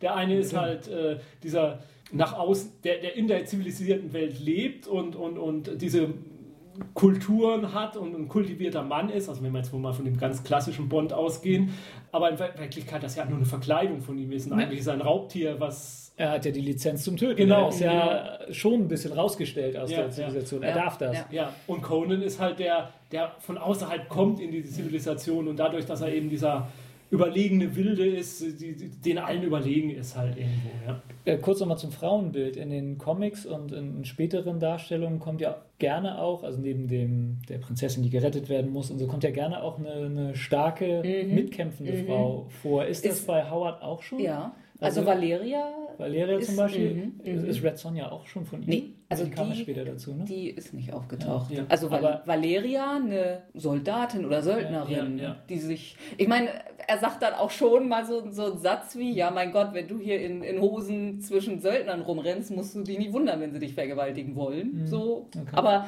aber er respektiert schon, dass sie eine gute Kämpferin ist. Und Howard stellt sie auch durchaus positiv Ja. Ja. Also sie wäre, würde sich heute als positives Frauenbild, also Also ich würde sagen, es gibt, es gibt drei Frauentypen bei den Conan-Geschichten. Es gibt eben die, die guten, reinen Frauen, Mhm. die dann gern auch mal Prinzessinnen sind. Es gibt die, die, aber die müssen auch immer gerettet werden. Die kommen nicht selber klar, oder? Meistens ja. Ja. ja. dann gibt es eben die, die bösen, dämonischen Intriganten, Klar. Tussen. Und dann gibt es eben diese ganz wenigen Self-Made Mhm. Women so irgendwie. Und da, aber das sind tatsächlich nicht viele. Das sind Valeria Belit. und Bellet. Und das Ja. war es eigentlich schon. ja. Wobei ja bei Bellet eben ja auch noch, oder eigentlich ist es bei beiden, die ja eigentlich Männer auch benutzen oder, oder von sich fernhalten und naja, er derjenige ist, der dann die harte Schale knackt. Ja. So. Wobei Bellet ist auch relativ überzogen. Ja, Also die ist ja ist auch eine, so, eine Piratin. Blutrünstig. Ja, und, ja die ist, die ist finde ich auch die ist ein bisschen die ist, grenzwertig. die ist auch die totale Sexfantasie. Ja, irgendwo. Also ja. Valeria ist, Mm, sticht schon ist stark die- raus. ja. Ich hatte auch irgendwo mal einen Briefauszug von ihm gelesen, wo er eben sagt, er möchte jetzt mal ein paar Storys schreiben, in der er keine Sexfantasie drin auftauchen Mm, lässt. Und da mm. ist eben äh, Beyond the Black River, Mhm. wo er einfach darauf eben Mhm, verzichtet. mhm. Also in vielen Ja, Storys ja. taucht das auf und das ist aber ich denke, es ist einfach auch dem Medium geschildert, in dem diese Stories auftauchen, nämlich in, in es ist Pulp. Mhm. Und zu Pulp-Stories gehört das einfach dazu. Es ist ja auch eine hauptsächlich männliche Leserschaft gewesen, die da angesprochen Weil ich sagen wurde. muss, dass hier die Zenobia noch eine der übelsten ist Ja. irgendwie. Also seine spätere Frau. Also die ist natürlich eine sehr, sehr reine, positive. Also es wird dann auch, sie ist ja da, wo er dann äh, gefangen genommen wird, ist sie im Harem. Aber aus irgendeinem Grund wurde sie da noch nie angerührt, obwohl sie zwar bildschön ist, aber aus irgendeinem Grund. Für ein besonderes Ereignis eigentlich. Ja, ja. Das, das ist ja so- auch so ein, so ein äh, äh, Pulp-Topos, so Ja, die, die ja. ei- eigentliche Hure in Anführungszeichen, die aber Mhm. rein geblieben ist. Ja, Also, ja. Und dann finde ich also eben richtig übel, dass sie ihm dann da hilft und er dann halt am Anfang ziemlich misstrauisch ist, so, wieso hilfst du mir jetzt und was soll das alles? Und sie dann sagt, ja, vor, vor Jahren habe ich gesehen, wie du hier in die Stadt eingeritten bist, reingeritten bist und ich habe mich sofort unsterblich in dich verliebt. Ja. Aber gut. Also das ist so, oh. okay. Ich weiß ja, warum Roland und ich das jetzt gut finden. Aber was, was findest du eigentlich in den Coen Stories gut? Ähm, ja, weiß ich jetzt auch gar nicht, ob ich das so, so richtig. Also erstmal sind da wirklich Stories bei, die einfach Spaß bringen ja. beim Lesen. Ich finde, die, die Stories sind jetzt als Fantasy-Stories nicht mit den richtig grandiosen Fantasy-Stories von heute mhm. zu vergleichen, weil da heute eine Epik drin ist und, und eine Tiefe von Charakteren drin ist. So, also das ist jetzt schon nicht zu vergleichen, aber es sind einfach dann, dann gut geschriebene Fantasy-Stories, ja. wie gesagt, auf einem anderen Level. Ja, wobei vielleicht sind nicht mal unbedingt Fantasy-Geschichten, sondern Abenteuergeschichten. Ja. Wir, wir, haben das, den Begriff bisher noch gar nicht verwendet, aber Conan wird ja als äh, Geburtsstunde von dem Genre des Sword and Sorcery mhm. sozusagen angesehen. Wobei ich nie so richtig gefasst habe, was das eigentlich ist. Ja, also mit Genregrenzen, vor allem wenn ja. es dann um Subgenres geht, da tue ich mhm. mich auch immer ziemlich schwer. Also, tja, nehmen wir das einfach mal beim Namen. Ne? Also es muss halt irgendwie Zauberei drin vorkommen und letztlich äh, wird alles mit Schwert geregelt. Ja. also, es geht halt hauptsächlich um die kriegerischen Auseinandersetzungen, aber das ist ja, ja, aber das ist ja bei Tolkien letztlich auch nicht anders. Ja, aber was macht Tolkien zur epischen Fantasy, was Conan eben zum, naja, zur Low Fantasy macht? Nein, also der Begriff episch sagt es, glaube ich, auch schon. Also in Conan ist ja nie angelegt, dass jetzt eine große Historie erzählt wird. Also, ja, doch, eigentlich schon. Ja, aber es ist, also die G Geschichten sind dann doch eher Momentaufnahmen. Also ja. es, es, führt ja jetzt gut, mhm. es führt irgendwie dann schon darauf hin, dass er dann Klar rettet er ein paar Mal wahrscheinlich die Welt oder einen großen Teil der Welt. Aber ja, ist das in den Originaldingern auch immer? Ja, Black nee, nicht immer, aber manchmal ist es ja. schon so, dass er dafür sorgt, dass nicht irgendwelche großen Alten okay. durchs Dimensionstor auf unsere Welt kommen. Das taucht schon auf. Oft rettet er auch nur irgendwo ein Königreich ja, oder, oder seinen Geldbeutel oder ja, was auch immer. Aber vielleicht ist es tatsächlich, dass er eben keine Bestimmung hat. Ja. ja vielleicht ist das ja oder, oder er hat auch eben kein Ziel, auf das er hinströmt. Also wenn man den hat, innerhalb von einer Geschichte, wo, wo eben einfach äh, alle Charaktere eben ein Ziel haben, genau. eine, also eine Bestimmung haben, diesen Ring jetzt zu zerstören. Genau. Naja, das Reich Obwohl, muss wieder errichtet werden, ja, es muss wieder Ordnung hergestellt werden, der letzte böse Geist muss aus der, aus der Welt entfernt werden. Ja. Das sind ja ganz große epische Themen, die. Äh, ich meine, wenn du dir die, die, das, den gesamten Tolkien-Kosmos anguckst, ist ja diese Sache mit dem Ring eigentlich auch nur eine, eine relativ kleine ja, Geschichte. Also, Aber trotzdem führt sie auch, äh, ja. ne, ist sie immer vorherbestimmt, dass mhm. es so mhm. passiert werden. Und es macht einen massiven Punkt in der Weltgeschichte ja. aus, also ab der ja. dann doch so ziemlich alles anders wird. Und ob Conan nun König in Aquilionen wird oder nicht, ist für die, die Entwicklung dieser Welt ja, nicht ganz so wichtig. Aber auf der anderen Seite ist, steht der Held viel mehr im Mittelpunkt bei Conan als bei Und Conan würde Aragorn ja wohl wegrockern, oder? Äh, das ist überhaupt keine Frage, oder? Ja, ja. Gut, da sind wir uns wenigstens einig. Nein, aber ich meine, es gibt in den Geschichten von Conan gibt es nichts Größeres als Conan. Ja, das stimmt schon. Mhm. Ja. Wobei, es gibt ein paar, wo man manchmal denkt, die sind ihm annähernd ebenbürtig. Ja. Aber, na gut, außer eben natürlich diesen dämonischen, wo auch Conan selber eigentlich ganz klar macht, die sind ihm so dermaßen überlegen. Aber er hat dann aber, doch halt irgendwie immer Glück. Das ist ja, ja, Glück oder manchmal auch Verstand. Ja. ja, aber da wieder das Beispiel oder die Parallele zu Bond. Es gibt mhm. nichts Größeres als Bond mhm. in den Bond-Geschichten. Aber wenn wir jetzt bei, wir haben es ja angegeben, beim Genre Sword and Sorcery sind, dann, dann einfach äh, jetzt von der Literatur und vom Comic weg äh, zu den auch jetzt noch spürbaren Einflüssen, die die Conan Stories hinterlassen haben in der Welt. Ja, chronologisch würden jetzt die Filme kommen. Haben wir nebenbei immer mal so mit erwähnt. Ich weiß nicht, ob wir jetzt noch explizit was ja, zu den Filmen. Die Filme kennt jeder. Ja. Der hier. Also es ist halt da auch versucht worden, das hatte ich auch schon gesagt, der Figur des Conan irgendwie eine Motivation mhm. anzudichten, ja. die er ja eigentlich gar nicht braucht. Aber das habe ich letztlich gesagt. In, in beiden Verfilmungen, also wenn man jetzt die, den ersten Arnold-Film nimmt und dann die Neuverfilmung von letztem Jahr, glaube ich, mhm. äh, da ist ja in beiden Fällen, ähm, wird dem ja so ein Kindheitstrauma angedichtet, um irgendwie dem Zuschauer zu erklären, warum er denn so ist, wie er ist. Ähm, Wobei in dem neuen ist es ja so, dass, dass er schon so die, die Typen jetzt wegrockt und, mhm. und Kerle umbringt oder so. Das, das ist er ja schon auch von sich aus. Also es ist ja schon dieser. Ja, also der, der äh, neuere Film ist schon ein bisschen näher an, ja. den, an der Romanvorlage, das würde ich auch sagen. Aber trotzdem ist es da auch das Trauma, wie er sein. Ja. Ne, und er hat so einen Hauptgegenpart, einen Hauptbösewicht entgegen. Das muss man vielleicht auch in den Originalgeschichten, gibt es keinen wiederkehrenden Bösewicht. Ja. Also es gibt Mhm. diesen, diesen Zauberer äh, Thoth Amon. Thoth Amon, genau. Der wird später von anderen Autoren immer wieder aufgegriffen. Und der taucht dann immer wieder auf und greift ihn an und, und, und mit dem muss er sich auseinandersetzen. Aber äh, bei Howard selbst, da ist er Mhm. Es ist relativ häufig mal so ein böser, äh, manchmal auch uralter Zauberer, der oder Wiedererweckter, der eigentlich vor zigtausend Jahren gelebt hat. Aber die sind fast austauschbar. Ja. Also die, die sind. Die erfüllen alle genau den gleichen Zweck und haben keinen, keinen eigenen Charakter. Die sind Ja. machthungrig, wollen die Welt beherrschen und so. Das Übliche. Ja. Also vor dem Hintergrund wieder, es gibt nichts Größeres bei Conan als Ja. Conan. Also ich finde, die erste Verfilmung mit Schwarzenegger ist ein, ist ein wirklich guter Film.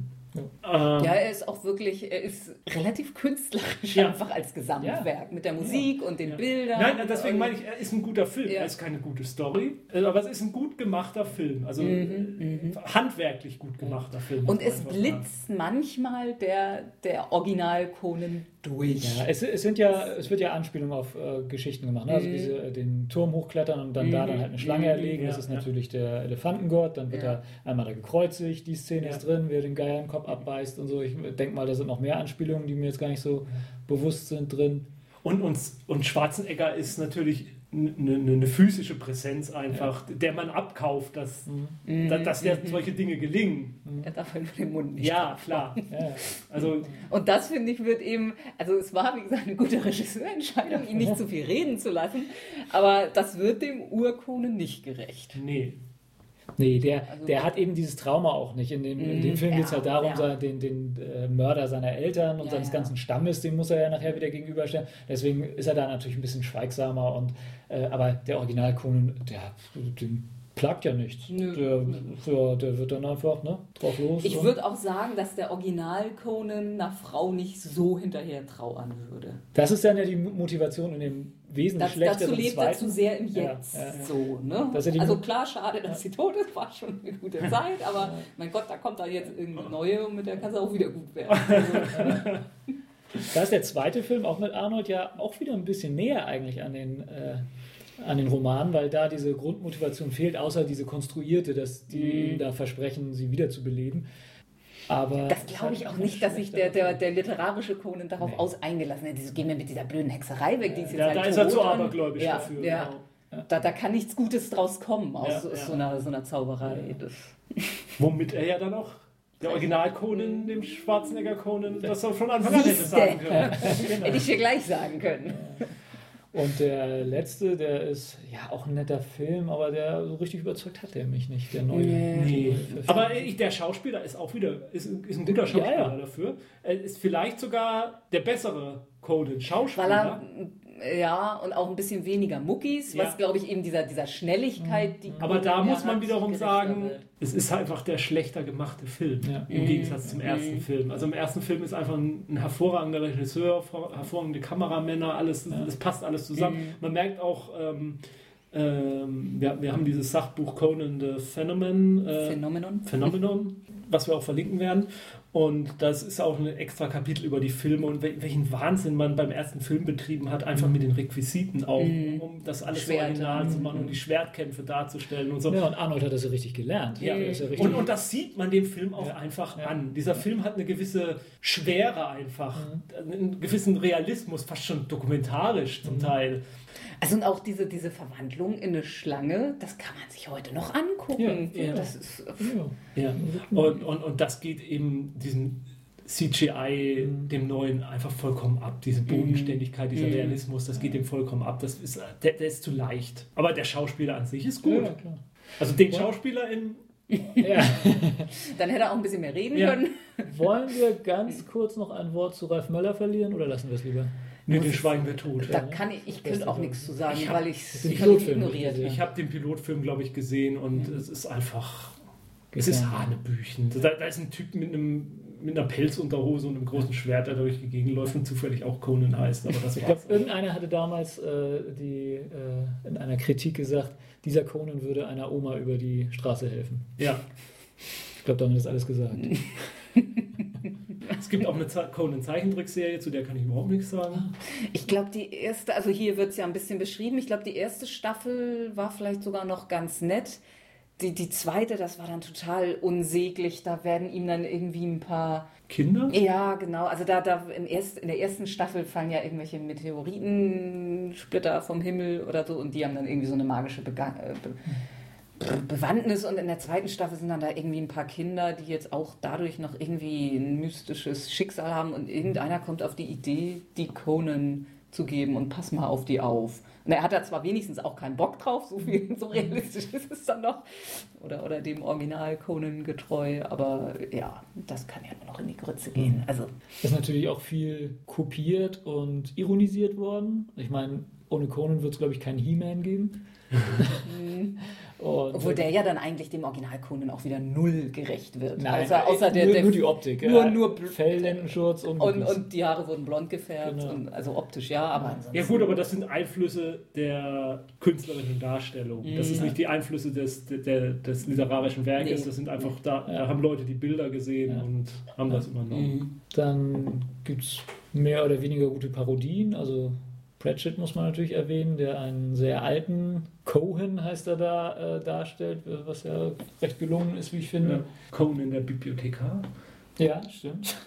Den gibt's. Kentucky Fried Ah, okay. Movie. Nee, nicht Kentucky Fried Movie. Das ist. Ähm, Der zweite Teil? Nee, nee, nee, das ist von Ward L. Jankowitz, ein Film. Irgendwie, Im Deutschen heißt er irgendwie Piratensender so und so. Ah, Ziemlich ja? sicher. Hm, ja, ich hätte geschworen, dass es aus, dass es aus Kentucky Fried Movie ist. Ich bin jetzt, also ich bin mir relativ sicher, dass es da, aber das müsste man nochmal recherchieren. Ich bin mir relativ sicher, dass es aus Kentucky Fried Movie Ja, ist. Werden wir Egal, jetzt müsste der zweite aber sein, weil der erste Das müssen, das müssen unsere Hörer entscheiden. Wie heißt diese Webserie, die es mal gab? Korgoth, der Barbar und was es noch alles gibt. Also eigentlich alles, wo der Begriff Barbar auftaucht. uns. Mhm. Gab es ja Nachahmerfilme mit diesen Mucki-Zwillingen da, wie hieß der noch, die Barbarian Mhm. Brothers oder wie der hieß. Ja, auf dem, im Deutschen einfach die Barbaren. Die Barbaren. Ja. Ja, wollen wir dann nochmal auf die neuesten Medien eingehen? Ja, was heißt auf die neuesten Oder, Medien? Wollen ja. wir erstmal auf die, ähm, vielleicht auf die Rollenspiele eingehen? Ja, können wir auch. Ups. Pen and Paper ist jetzt gemeint. Pen and Paper Mhm. Rollenspiele, genau. Ja, also es gibt ja wohl ein Riesenwerk äh, auf D20 basierend. So riesig ist das wirklich Nee, nicht. das kommt Nee. mir, also der, aber relativ viele, schon viele Sekundärbände so, ne? Über Nee. dieses, ne? Es gibt ja, um zu sagen, den Urvater des Rollenspiels, also Dungeons and Dragons, und da gibt es ja die Charakterklasse des Barbaren. Ja, Und okay. der ist, finde ich, Mhm, eindeutig das mhm. Vorbild Conan gewesen. Ja. Äh, und Also so gesehen, äh, das stimmt auch. Das hat Conan auch geschafft. Wenn man an Mhm. Barbar Mhm. denkt, ist es Conan. Ja, Ja, ja. genau. Gab eben ähm, in den Mitte der 80er Jahre von ähm, äh, zu Advanced Dungeons and Dragons gab es zwei, ja, wie, wie hießen denn diese Dinger? Ähm, Module, die halt gleichzeitig mit dem Schwarzenegger-Film entstanden sind. Hm. Äh, und das war Conan Unchained, Unchained und Conan Against Darkness. Kenne ich beide nicht, deswegen kann ich dazu auch hier leider nichts erzählen. Äh, dann gab es äh, ebenfalls von dem damaligen Publisher von Advanced Dungeons Dragons, also von TSA, gab es ein D100-System, also ein ganz simples äh, Skill-Based System. Da gab es auch drei Module: Conan the Buccaneer, Conan the Mercen Mercenary und Conan Triumphant. Die sta- entstanden auch alle so Mitte der 80er Jahre. Und dann gab es eben von dem Verlag Moongoose das Conan Roleplaying Game. Und das war eben diese auf D20 bas- äh, basierende Variante. Auf einem relativ abgespeckten D20, wenn ich es richtig in Erinnerung habe. Also das Kampfsystem war, glaube ich, etwas äh, simpler und beim Magiesystem gab es irgendwas, mit- irgendwas mit Magiepunkten und diese Magiepunkte hat man erreicht, indem man äh, konnte man steigern mit seinem Charakter, indem man Orgien gefeiert hat oder Menschen gefoltert hat oder so. Also das Magiesystem war sehr dunkel dargestellt und es gab auch eine, ein Wahnsinnssystem da drin. Also Mhm. Magier zu sein in dem System war sehr riskant. Und dazu, da hast du recht, da gibt es sehr viele Supplements. Die sieht man auch, also auf der Spiel zum Beispiel habe ich da immer haufenweise von rumliegen sehen. Ja, aber die sind nicht so günstig zu bekommen. Nee. Die, die sind, und Mhm. die sind zur Qualität des Spiels an sich kann ich nicht viel sagen, aber ähm, die Illustrationen sind sehr gut gemacht bei den Dingen. Mhm. Also sie sind wirklich toll gezeichnet und hochwertig gemacht. Ähm, von daher, es gab glaube ich auch nochmal eine neuere Version davon, Atlantean Edition, wo es nochmal neu aufgelegt wurde. Und mittlerweile hat aber, das ist noch gar nicht zwei, drei Jahre her, hat Mungus dann die Lizenz verloren zu den Kronen-Rollenspielen.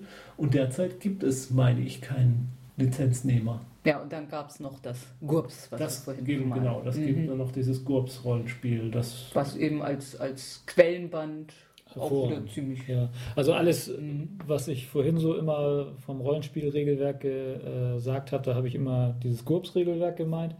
Und wie bei GURPS oder GURPS oder wie auch immer, ähm, eigentlich üblich, es ist halt ein hervorragender Quellenband. Also der, wenn das irgendjemand mal ähm, irgendwo rumliegen sieht, sofort zugreifen, wenn man sich an das gibt es auch in deutscher Version. Genau, ich habe hier die deutsche Version. Äh, also sofort zugreifen, wenn man sich für Conan äh, interessiert. Denn ähm, ja, alle diese Hintergründe, über die wir auch geredet haben, die werden hier fast komplett dargestellt. Also jetzt nicht unbedingt das Leben von, von Howard, aber die, die Welt von Conan wird dargestellt, alle Möglichkeiten, äh, also wie Magie dort funktioniert, wie technologisch das entwickelt ist. Äh, ein sehr schöner Abschnitt, wie man Conan mit dem Cthulhu-Mythos verbinden könnte. Hochinteressant. Hier wird auch eine der mehreren äh, äh, Vitae von Conan dargestellt.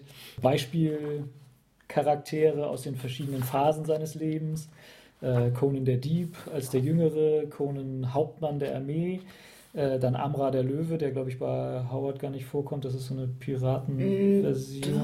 Weiß ich also da, da ist auf jeden Fall eher so in Doch, afrikanischen Regionen doch. unterwegs, glaube ich. Ne? Ich glaube, der wird in The Hour of the Dragon, also dieser Ah, okay. großen Geschichte, wo er seine Frau kennenlernt Ja. und so. Ich meine, da reist er, äh, da reist er in der ganzen Welt rum und ich Ja. meine, dass ihn irgendwer darauf anspricht, auf seine Ah ja, okay. Vergangenheit als Amra den Löwen. Gut. Und natürlich zuletzt Conan der Große, König von Aquilonien.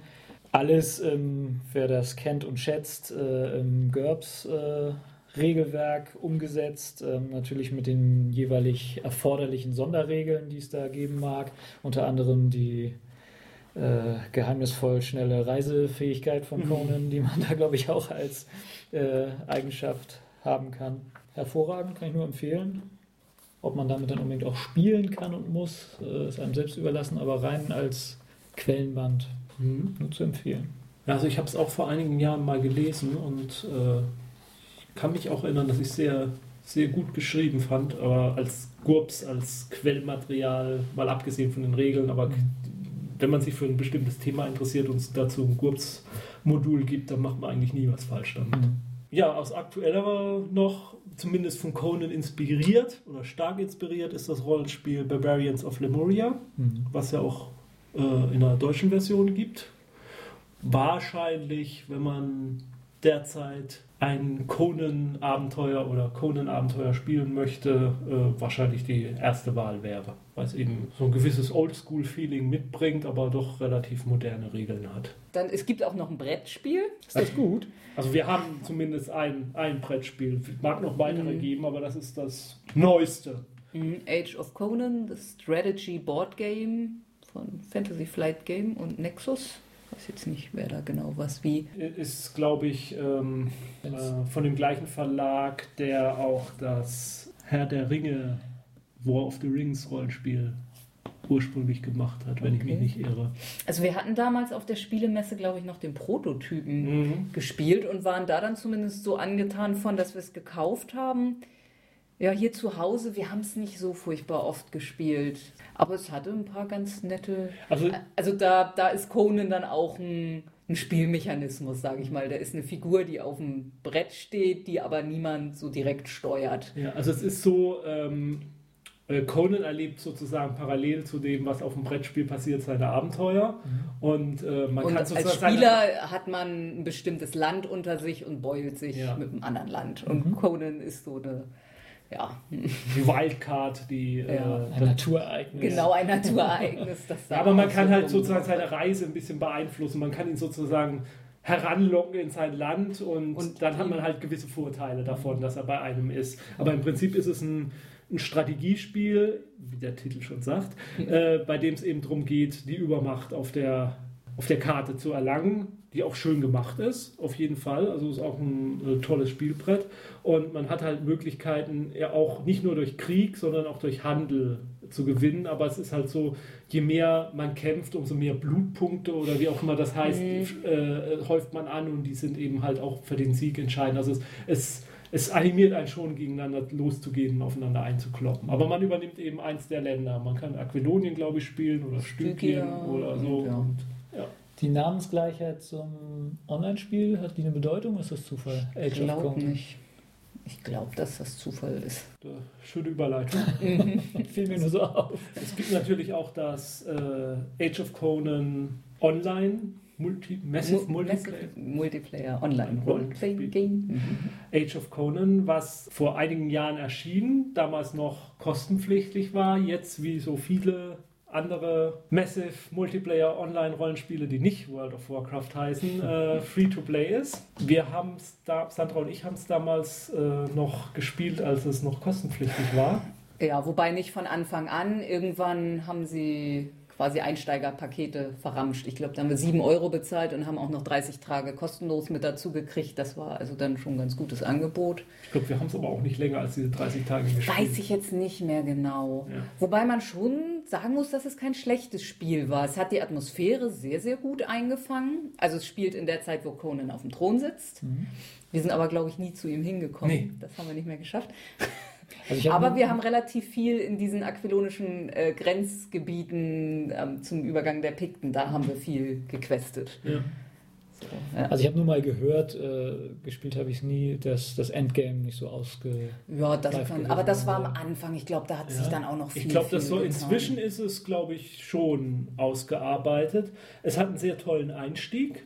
Ähm, war, glaube ich, eines der ersten äh, MMOs, die äh, quasi so eine richtige Geschichte zum Einstieg erzählt Eine haben. instanzierte Ja, wo man- persönliche Geschichte. Genau, wo man Mhm. sozusagen angespült wird an einer Insel und ähm, dann von einer jungen, spärlich begleiteten Dame, begleitet, bekl- Kleidet. ja, Dame, eine, die nicht viel anhat, ne?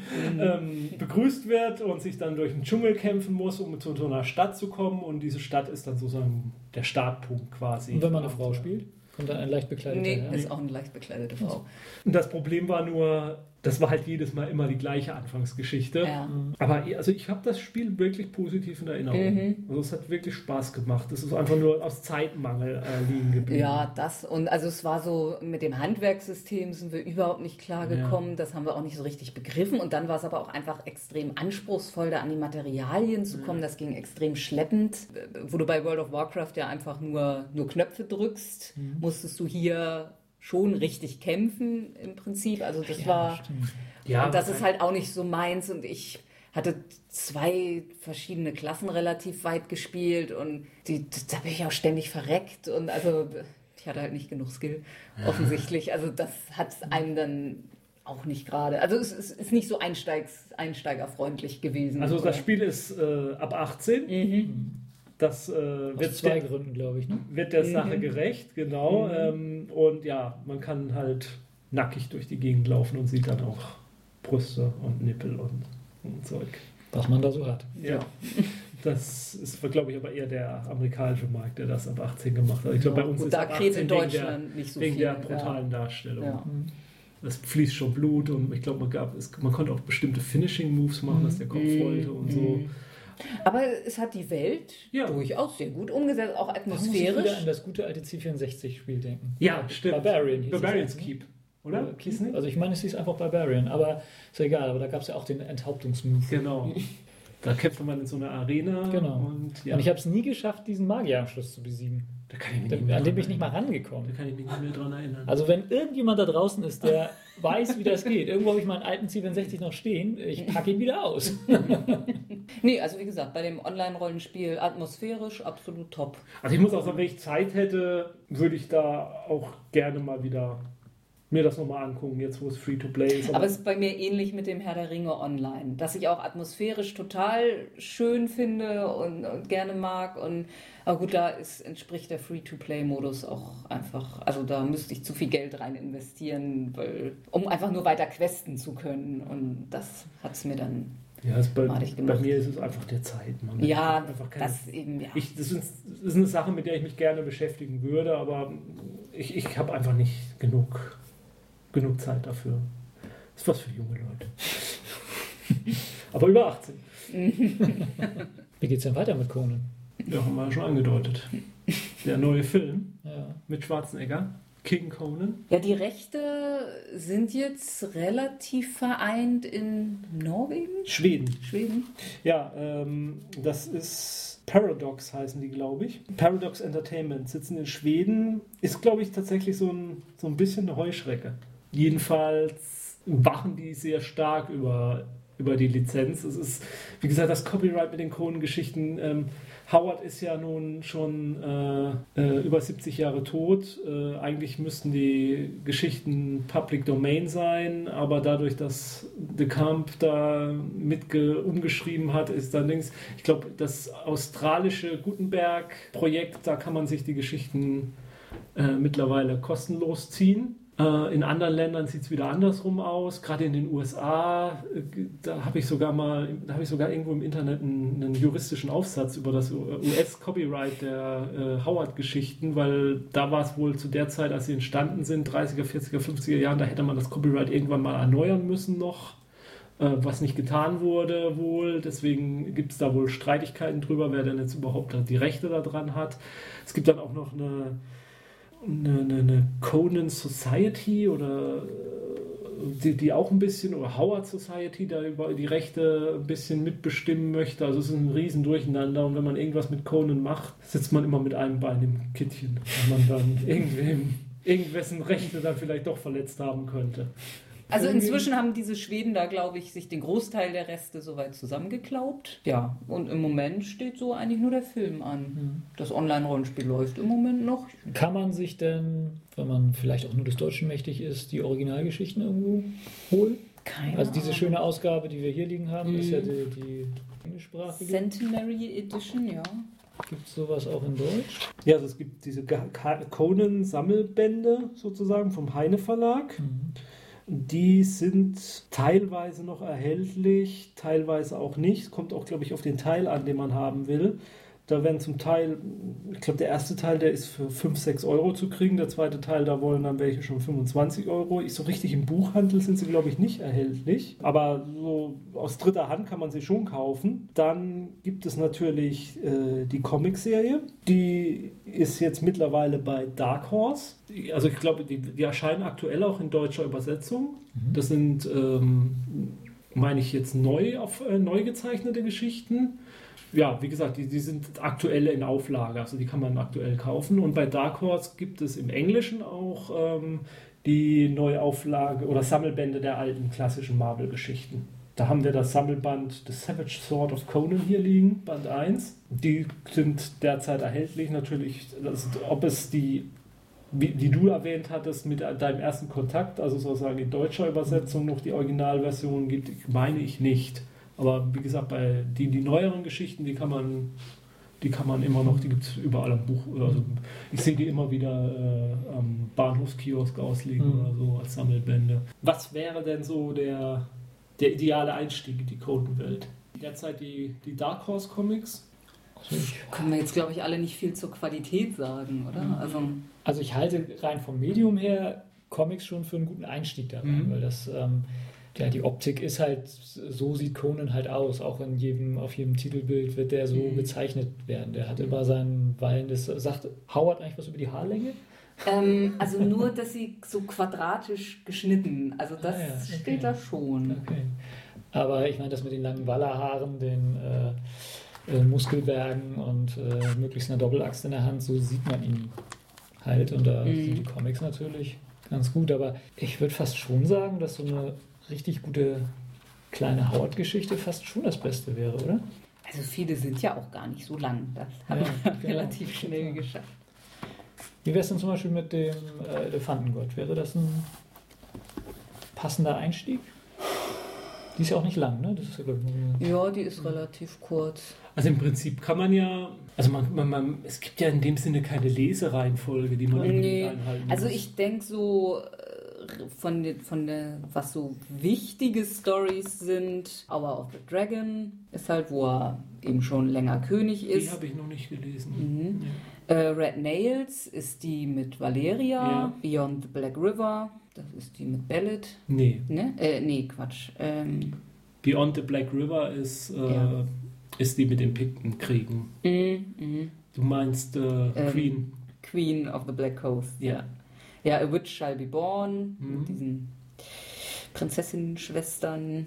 Eigentlich sind die alle gut. Ja, Aber aber also das sind, das sind so, nee, das sind so die Geschichten, die irgendwie, Mhm. ja, es sind meistens auch die etwas längeren, die einfach ein, dann schon auch noch ein bisschen episch Ja, aber- angehaucht sind. Also wer des Englischen mächtig ist und äh, nur mal so ein bisschen reinschnuppern will, dem würde ich vielleicht tatsächlich dieses Motion Comic bei Geek Thunder mit als Mhm. Einstieg Stimmt, das ist jetzt empfehlen. aktuell gerade ein sehr guter Einstieg. Ja. Das ist, wie gesagt, die Comic-Umsetzung von Queen of the Black Coast. Mhm. Und ich denke, das ist, weil es eben auch sprachlich oft äh, Zitate von aus direkt aus den Romanen auftauchen. Und da kann man vielleicht mal so ein bisschen Feeling haben, mal so ein bisschen den, den C reintauchen, mal gucken, ob einem das behagt oder nicht. Aber wie gesagt, da muss man halt schon des, des Englischen einigermaßen mächtig sein. Ansonsten mal versuchen, das Heine Sammelband, das erste zu bekommen. Ich glaube, das erste ist relativ günstig zu bekommen. Da sind so die ersten Geschichten drin, die 33, 34 so erschienen sind. Da hat man schon mal einen ganz guten Überblick. Aber ich würde sagen, bei Krom, wir haben jetzt genug über Conan gesprochen. Jo, Ja. Bis zum nächsten Mal, spielt schön weiter und lest schön weiter. lest schön weiter und, und äh, falls ein paar Pikten bei euch auftaucht, Köpfe ab.